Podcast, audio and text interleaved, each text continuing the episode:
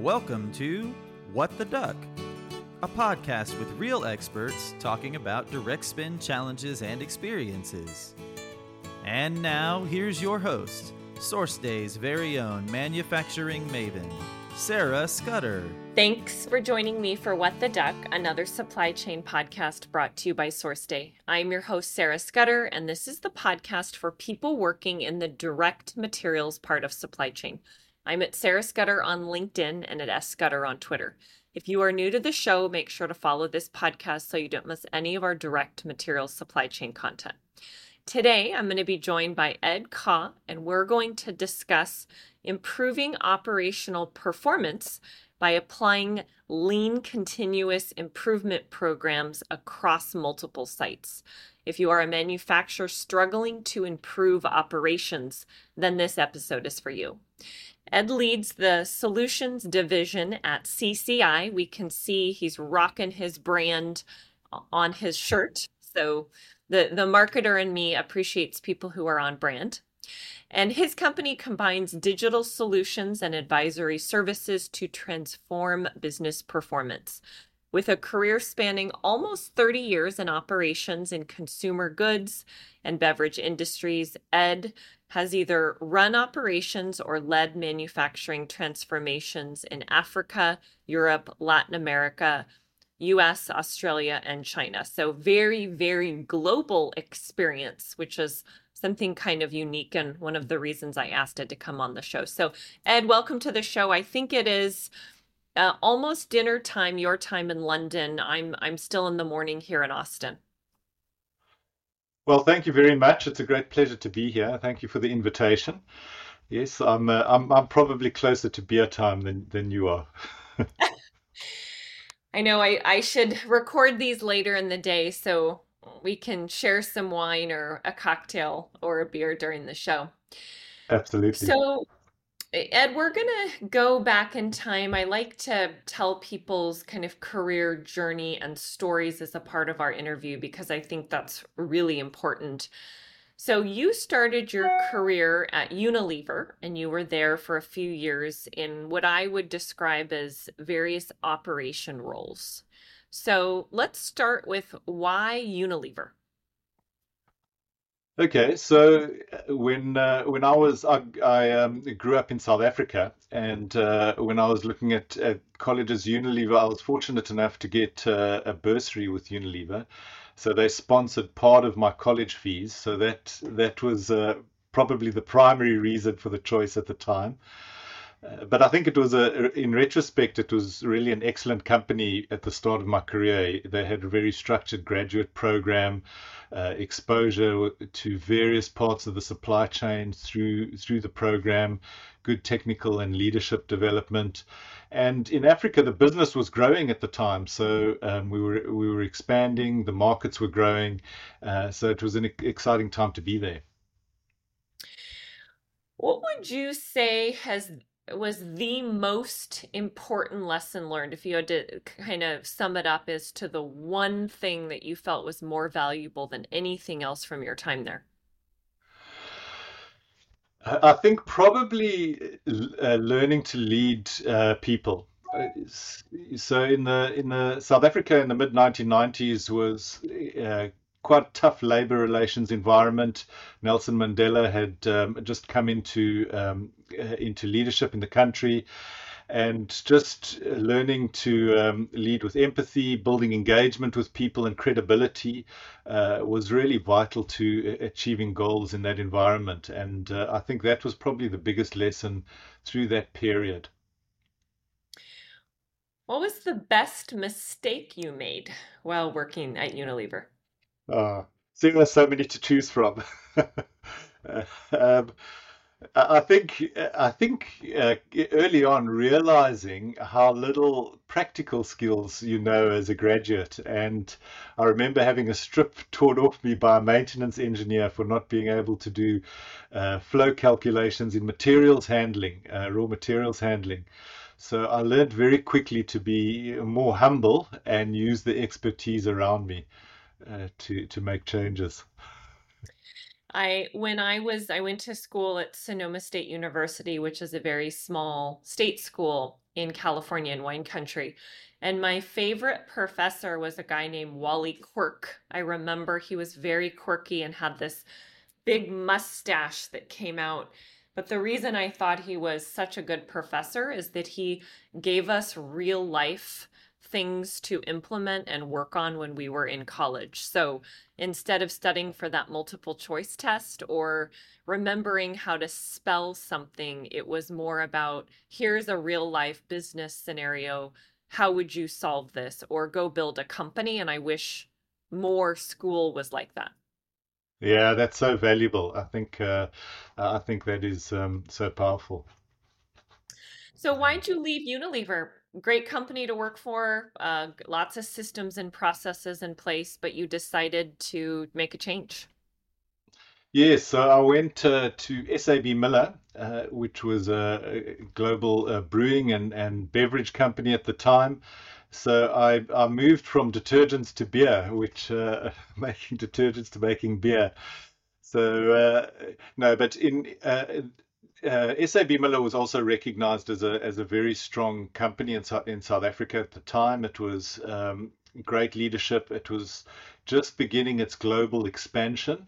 So uh, through through acquisition in Eastern Europe, and then um, later with the Miller Brewing Company, um, hence the name and I had an opportunity to run a um, run a factory, uh, a complete factory. So it was the largest soft drinks bottling plant in Africa at the time, and and that was just a great opportunity to run a, a factory from end to end, um, from um, right from you know raw material intake through to um, warehousing and distribution.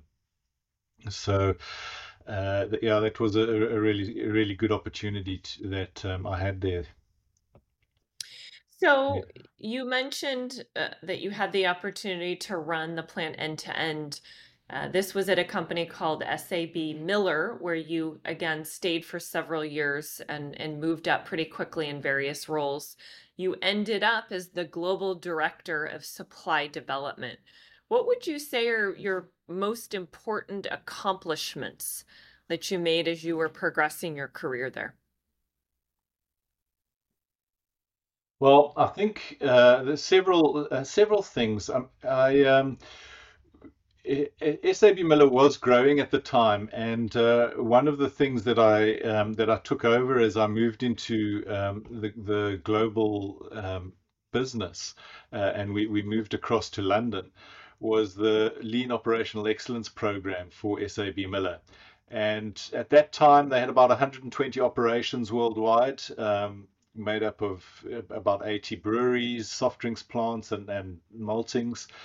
And we were really rolling this program out across those businesses. So when I when I joined, there was um, about half of them had this operational excellence program in place, and uh, really had the opportunity to expand that and roll that out to uh, the rest of the business. Uh, and it was it it really made a significant uh, impact on the on the business and on optimizing the supply chain performance, uh, to the point that I think the supply chain became a real competitive advantage for SAB Miller. Uh, in terms of the performance, the efficiencies, and the sustainability that was was gained. Along the way, um, another another um, I think important uh, aspect was that we standardized a set of performance KPIs across the global business, and that was a was a huge lever because we were able to show the correlation between um, performance and the maturity of the operational excellence practices. So uh, that as um, as as you uh, improved your practices, became more mature, and, and got them better entrenched in your operation, your performance really did drive up. So that was um, that was an important lever for us. So I, I want to go back to the lean operational excellence that you mentioned uh, in a couple minutes because that's really the focus and core of our conversation today. I think our listenership, which primarily works in supply chain for fall and for small and mid-sized manufacturers can can learn a, a lot from that. A couple other things that stood out to me that you worked on when you were at SAB Miller was you incorporated something called an Industry 4.0 concept. What does this mean and, and why is this significant? So Industry 4.0 was is uh, really a term, I guess, for uh, the uh, um, digitization of of the supply chain, and it was really early days for us. We were we were um, uh, experimenting and doing research in in this area, uh, but essentially what we tried to do is to try and uh, with um, digital technology connect machines across production processes so that we could surface um, information and, and data that enabled operators to make real-time decisions uh, on um, on things like quality, the um, the performance of the line, uh, so that we were able to give that information into the hands of the operators, and through that we then were able to develop digital tools for workflows for specific activities in uh, short interval control of, of the equipment, in health and safety, for problem solving. And of course, this is much more advanced now, um, 10 years on. But it, it, was it was quite an exciting time to. We ran a pilot first in a single brewery, and then um, we built designs for. We were still building breweries at that time, so we built designs um, for our future factory builds to incorporate this uh, industry for uh, concept and thinking into in, into the future way of of running factories. Hmm. So it seems like it's a it's kind of about combining technology to help increase efficiency and increase operations. That's yeah, that's absolutely correct. Yes, so to use technology, I think to to try and surface information across the supply chain and uh, and use that then to make make the right decisions in in in real time and quickly. The other thing that stood out to me as one of your accomplishments was you had what you call a focus on sustainable operations. What is this and why was this also significant? The sustainable operations for us really meant uh, looking at our impact on, on the environment. And uh, I think um, for, there are a number of big um, uh, elements that are consumed through making making beer and beverages, um, a, a, lot of energy, water, um, and we operated in many water stressed areas in Africa, in Latin America, in India. So uh, water was always very prominent. Water usage was always very prominent on our agenda, and uh, what we what we started realizing is that that actually about 70% of the improvements in these areas came from strong management practices inside the factory. So, um, good control of your operations, um, incremental problem solving, good measurement of of uh, the um, usage of energy and water. And uh, over over a five year period, we were able to halve our greenhouse gases from emissions on on site operations and reduce uh, water consumption by 25% uh, in four years. So that was um, and, and that was an ongoing um, ongoing effort. There were also several other areas in sustainability that, that we looked at. One was engaging communities in um, sustainable crop production uh, for the crops that went into our, our products, so really helping uh, helping to develop them and supporting local farmers and and in fact taverners in running their business and running their um, uh, their, their licensed businesses. Yeah, I think sustainability means very different things to different companies. So I think it's important to clarify. And it seems like yours was very measurable, which I think is a struggle for a lot of manufacturers, especially if they're smaller mid size. Yeah, that's a great point. And uh, and we found that actually our first step was putting in the measurement, was getting the right measurement in place to to understand where we were. Yeah, it's more of just, well, this feels good or this feels right, but here's actually what we're accomplishing and here's the impact to yeah. the company. Absolutely, absolutely. Uh, and uh, and if you can report that uh, as well, that also just creates great momentum in the in the business. Mm-hmm. So I want to go back to something you talked about as that you worked on when you took this role at SAB Miller, and that's around lean operational excellence. So I'd like to have you start by describing for our listeners what this means.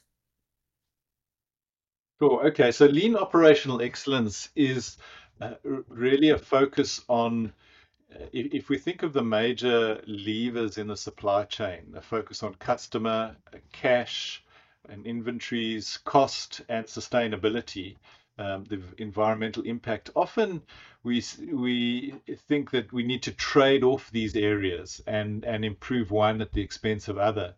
But I think uh, what lean operational excellence really tries to do is to take a holistic approach and say uh, through um, systemic methodology you can actually improve all of those areas simultaneously. So improve customer service, improve speed to customer, reduce your supply chain inventories, reduce cost, and build more sustainable su- supply chains. So it's uh, lean operational excellence is a, a series of uh, practices and methodologies to um, help improve performance really.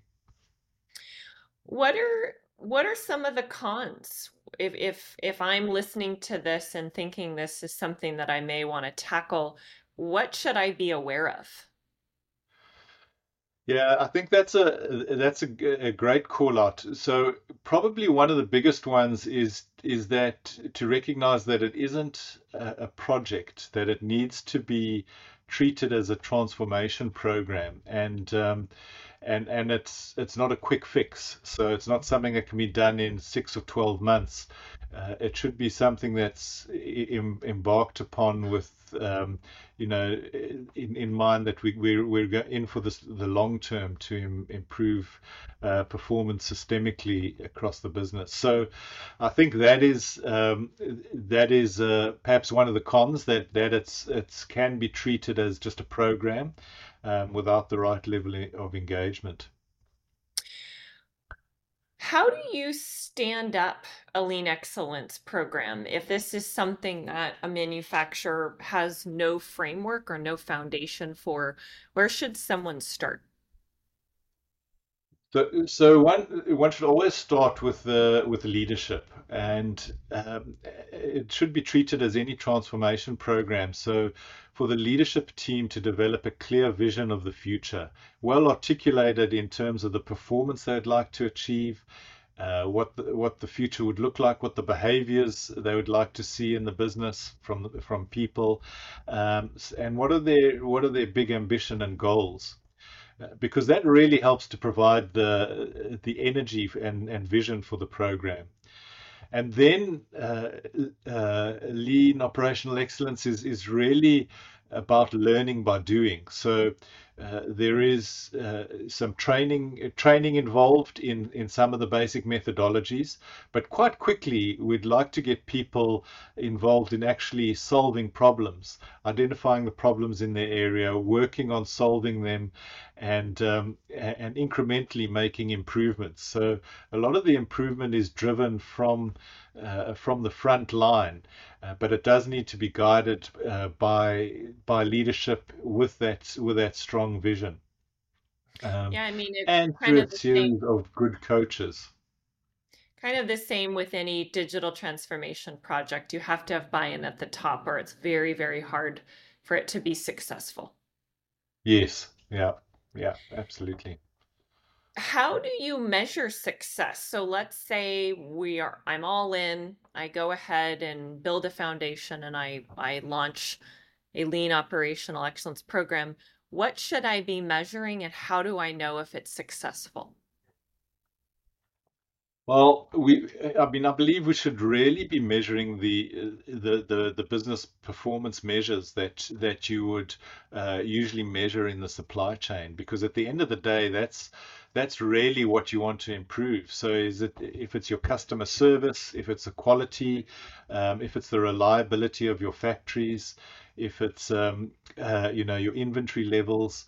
So so those um, hard numbers are, are are the things that you want to measure, and I think what's also important though to measure is maybe some of the um, uh, some of the softer aspects that um, the level of engagement from people, the um, the uh, the degree to which people are learning new skills, uh, the b- positive behaviors that you're seeing in your in your teams, in your workforce, in your frontline staff. Is there a time when I should avoid rolling out a lean operational excellence program altogether? Like, is there a manufacturing facility or company where it may not be a good fit? I think it's uh, I think it's probably um, fairly bro broadly applicable. Uh, the the things uh, that the times where it may be um, good to avoid or wait is if you've got um, maybe um, instability in the workforce or um, the a, a, lot of change in the leadership team. Um, I think you'd want that to settle to settle down first before you um, before you you go for it. Or sometimes you've got major changes in in the um, in the factory or in the supply chain, um, whether you're expanding or building a new factory, and um, and that uh, and those sort of changes can be quite disruptive. Would you say that lean operational excellence programs make sense for small and mid sized manufacturers, or have you primarily seen it with larger organizations? No, it, it would make sense for small and medium uh, manufacturers. Um, and and um, you, you, know, we've worked in all size um, organ, organizations and uh, there, there is a degree, I think, of, of tailoring that probably that's necessary. Uh, but really, the uh, the techniques and the methodology are applicable to to all sides of manufacturers and can have a real impact. Uh, and uh, we've got some really great stories of, of small and medium manufacturers who've who've uh, transformed the, their operations. So you just said we, which is, is kind of a nice transition into uh, the next part of our conversation, in that you made uh, what I would call a pretty major career pivot. And you started your own independent consulting firm called Value Point. Why did you decide to make the transition from being a practitioner to being a consultant? Well, I think I'd uh, um, I've been thinking about it for some time, and uh, you know, I had this I had this opportunity to um, to step out of the corporate world. I wanted to give to give that a go and and um, and and and try um, step out on my own. Uh, one of the um, one of the major reasons I think was that uh, I, I really uh, am passionate about this area. I think uh, watching people um, transform the way that they work is can be re- very rewarding. So I, uh, I, I decided to step out on my own, formed a formed a company, and um, worked with various clients. I mean, uh, in some cases doing um, operational due diligence for so assisting private equity firms when they were investing or expanding um, as, as smaller businesses and um, and really trying to bring the experience of what we'd done in in big organizations and uh, the learning through deployments across multiple geographies in different cultures to um, to to organizations across uh, across Europe primarily. And when you had your consulting firm, what value did you provide to your clients? And the reason I'm asking that is I feel like consulting is very it, it's almost a saturated, crowded market. There's lots and lots of supply chain consultants. Yeah, I think I think you're right, and I, I um, I, um, I, I hope that I would have brought um, a perspective of uh, that um, glo- global insight of having uh, implemented across multiple cultures. I think there was um, there was quite a lot of learning around uh, being be, doing this across different um, cultures and different parts of the world that saw uh, different paces, different um, different levers that were uh, that were um, uh, applied, and and different responses from different uh, organisations. So I, I, I think I was. Um, able to bring some of that, that, that richer experience into uh, into the uh, the consulting environment, and and I guess just some some practical experience from actually having done it uh, myself. So, so you made another pivot after you you had your own consulting firm, and well, I'll have you describe it a little bit more. But I, I think your company still is in the consulting space. Um, you are the chief solutions officer for a company called Competitive Capabilities International. So, what does your company do? So, uh, a little bit of the history is that um, I had a long relationship with uh, Competitive Capabilities International as a client. So, in in uh, both in Unilever and in SAB Miller, we had used them. They uh, started out as a small um, uh, consulting firm in operational excellence area, and uh, and particularly in SAB Miller, uh, we had worked very collaboratively together with, with CCI and helped um, develop their, their solution. Subsequently, the business has really developed into a tech enabled um, consulting firm. So we, we, we have a, a digital product that provides uh, all the step by step how to guides on implementing a lean operational excellence program so the idea really is that we we want to, in a sense, work ourselves out of a job. So we we have um, this, technology um, enabled solution, digital solution.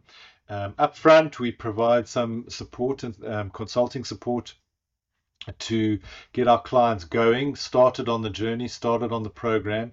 But the idea is that over time we step away and they use they can run their own program using the digital solution. So uh, uh, that's that's that's really the background, and um, I, I, think uh, I, I, I think having been a client for so long, I think um, CCI are fairly unique in this space and they have a long history in terms of the the actual uh, content that is developed on their um, on their digital solution. Is it fair to say that you and your team are lean excellent program experts?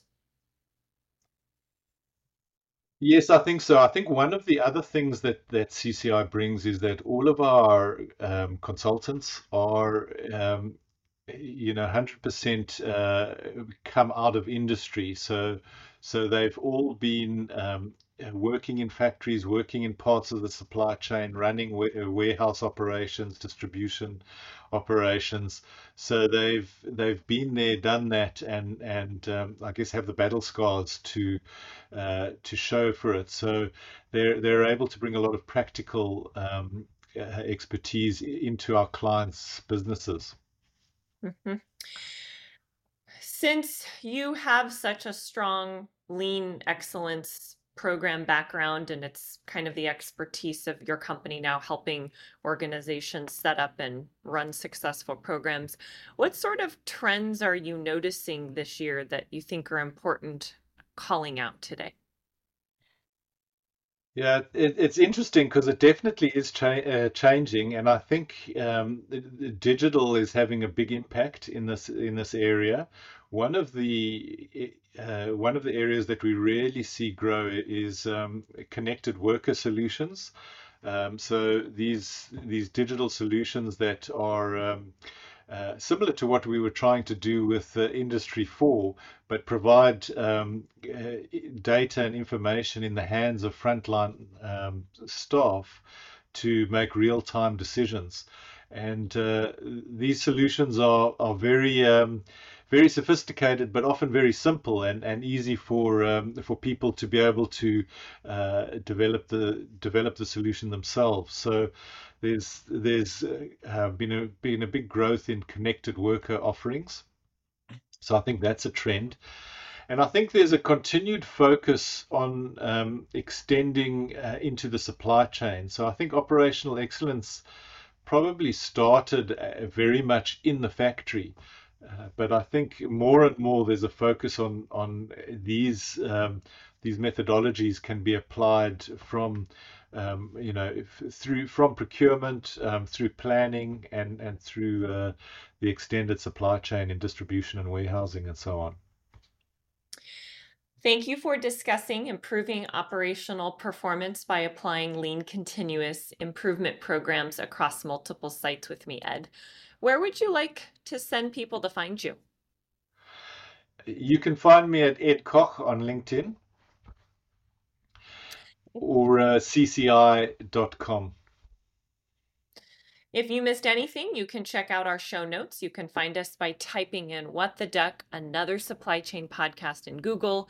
To have optimal results, make sure to add another supply chain podcast at the end of your search. To ensure you don't miss a single episode, make sure to follow this podcast and subscribe to us on YouTube. I'm at Sarah Scudder on LinkedIn and at S Scudder on Twitter.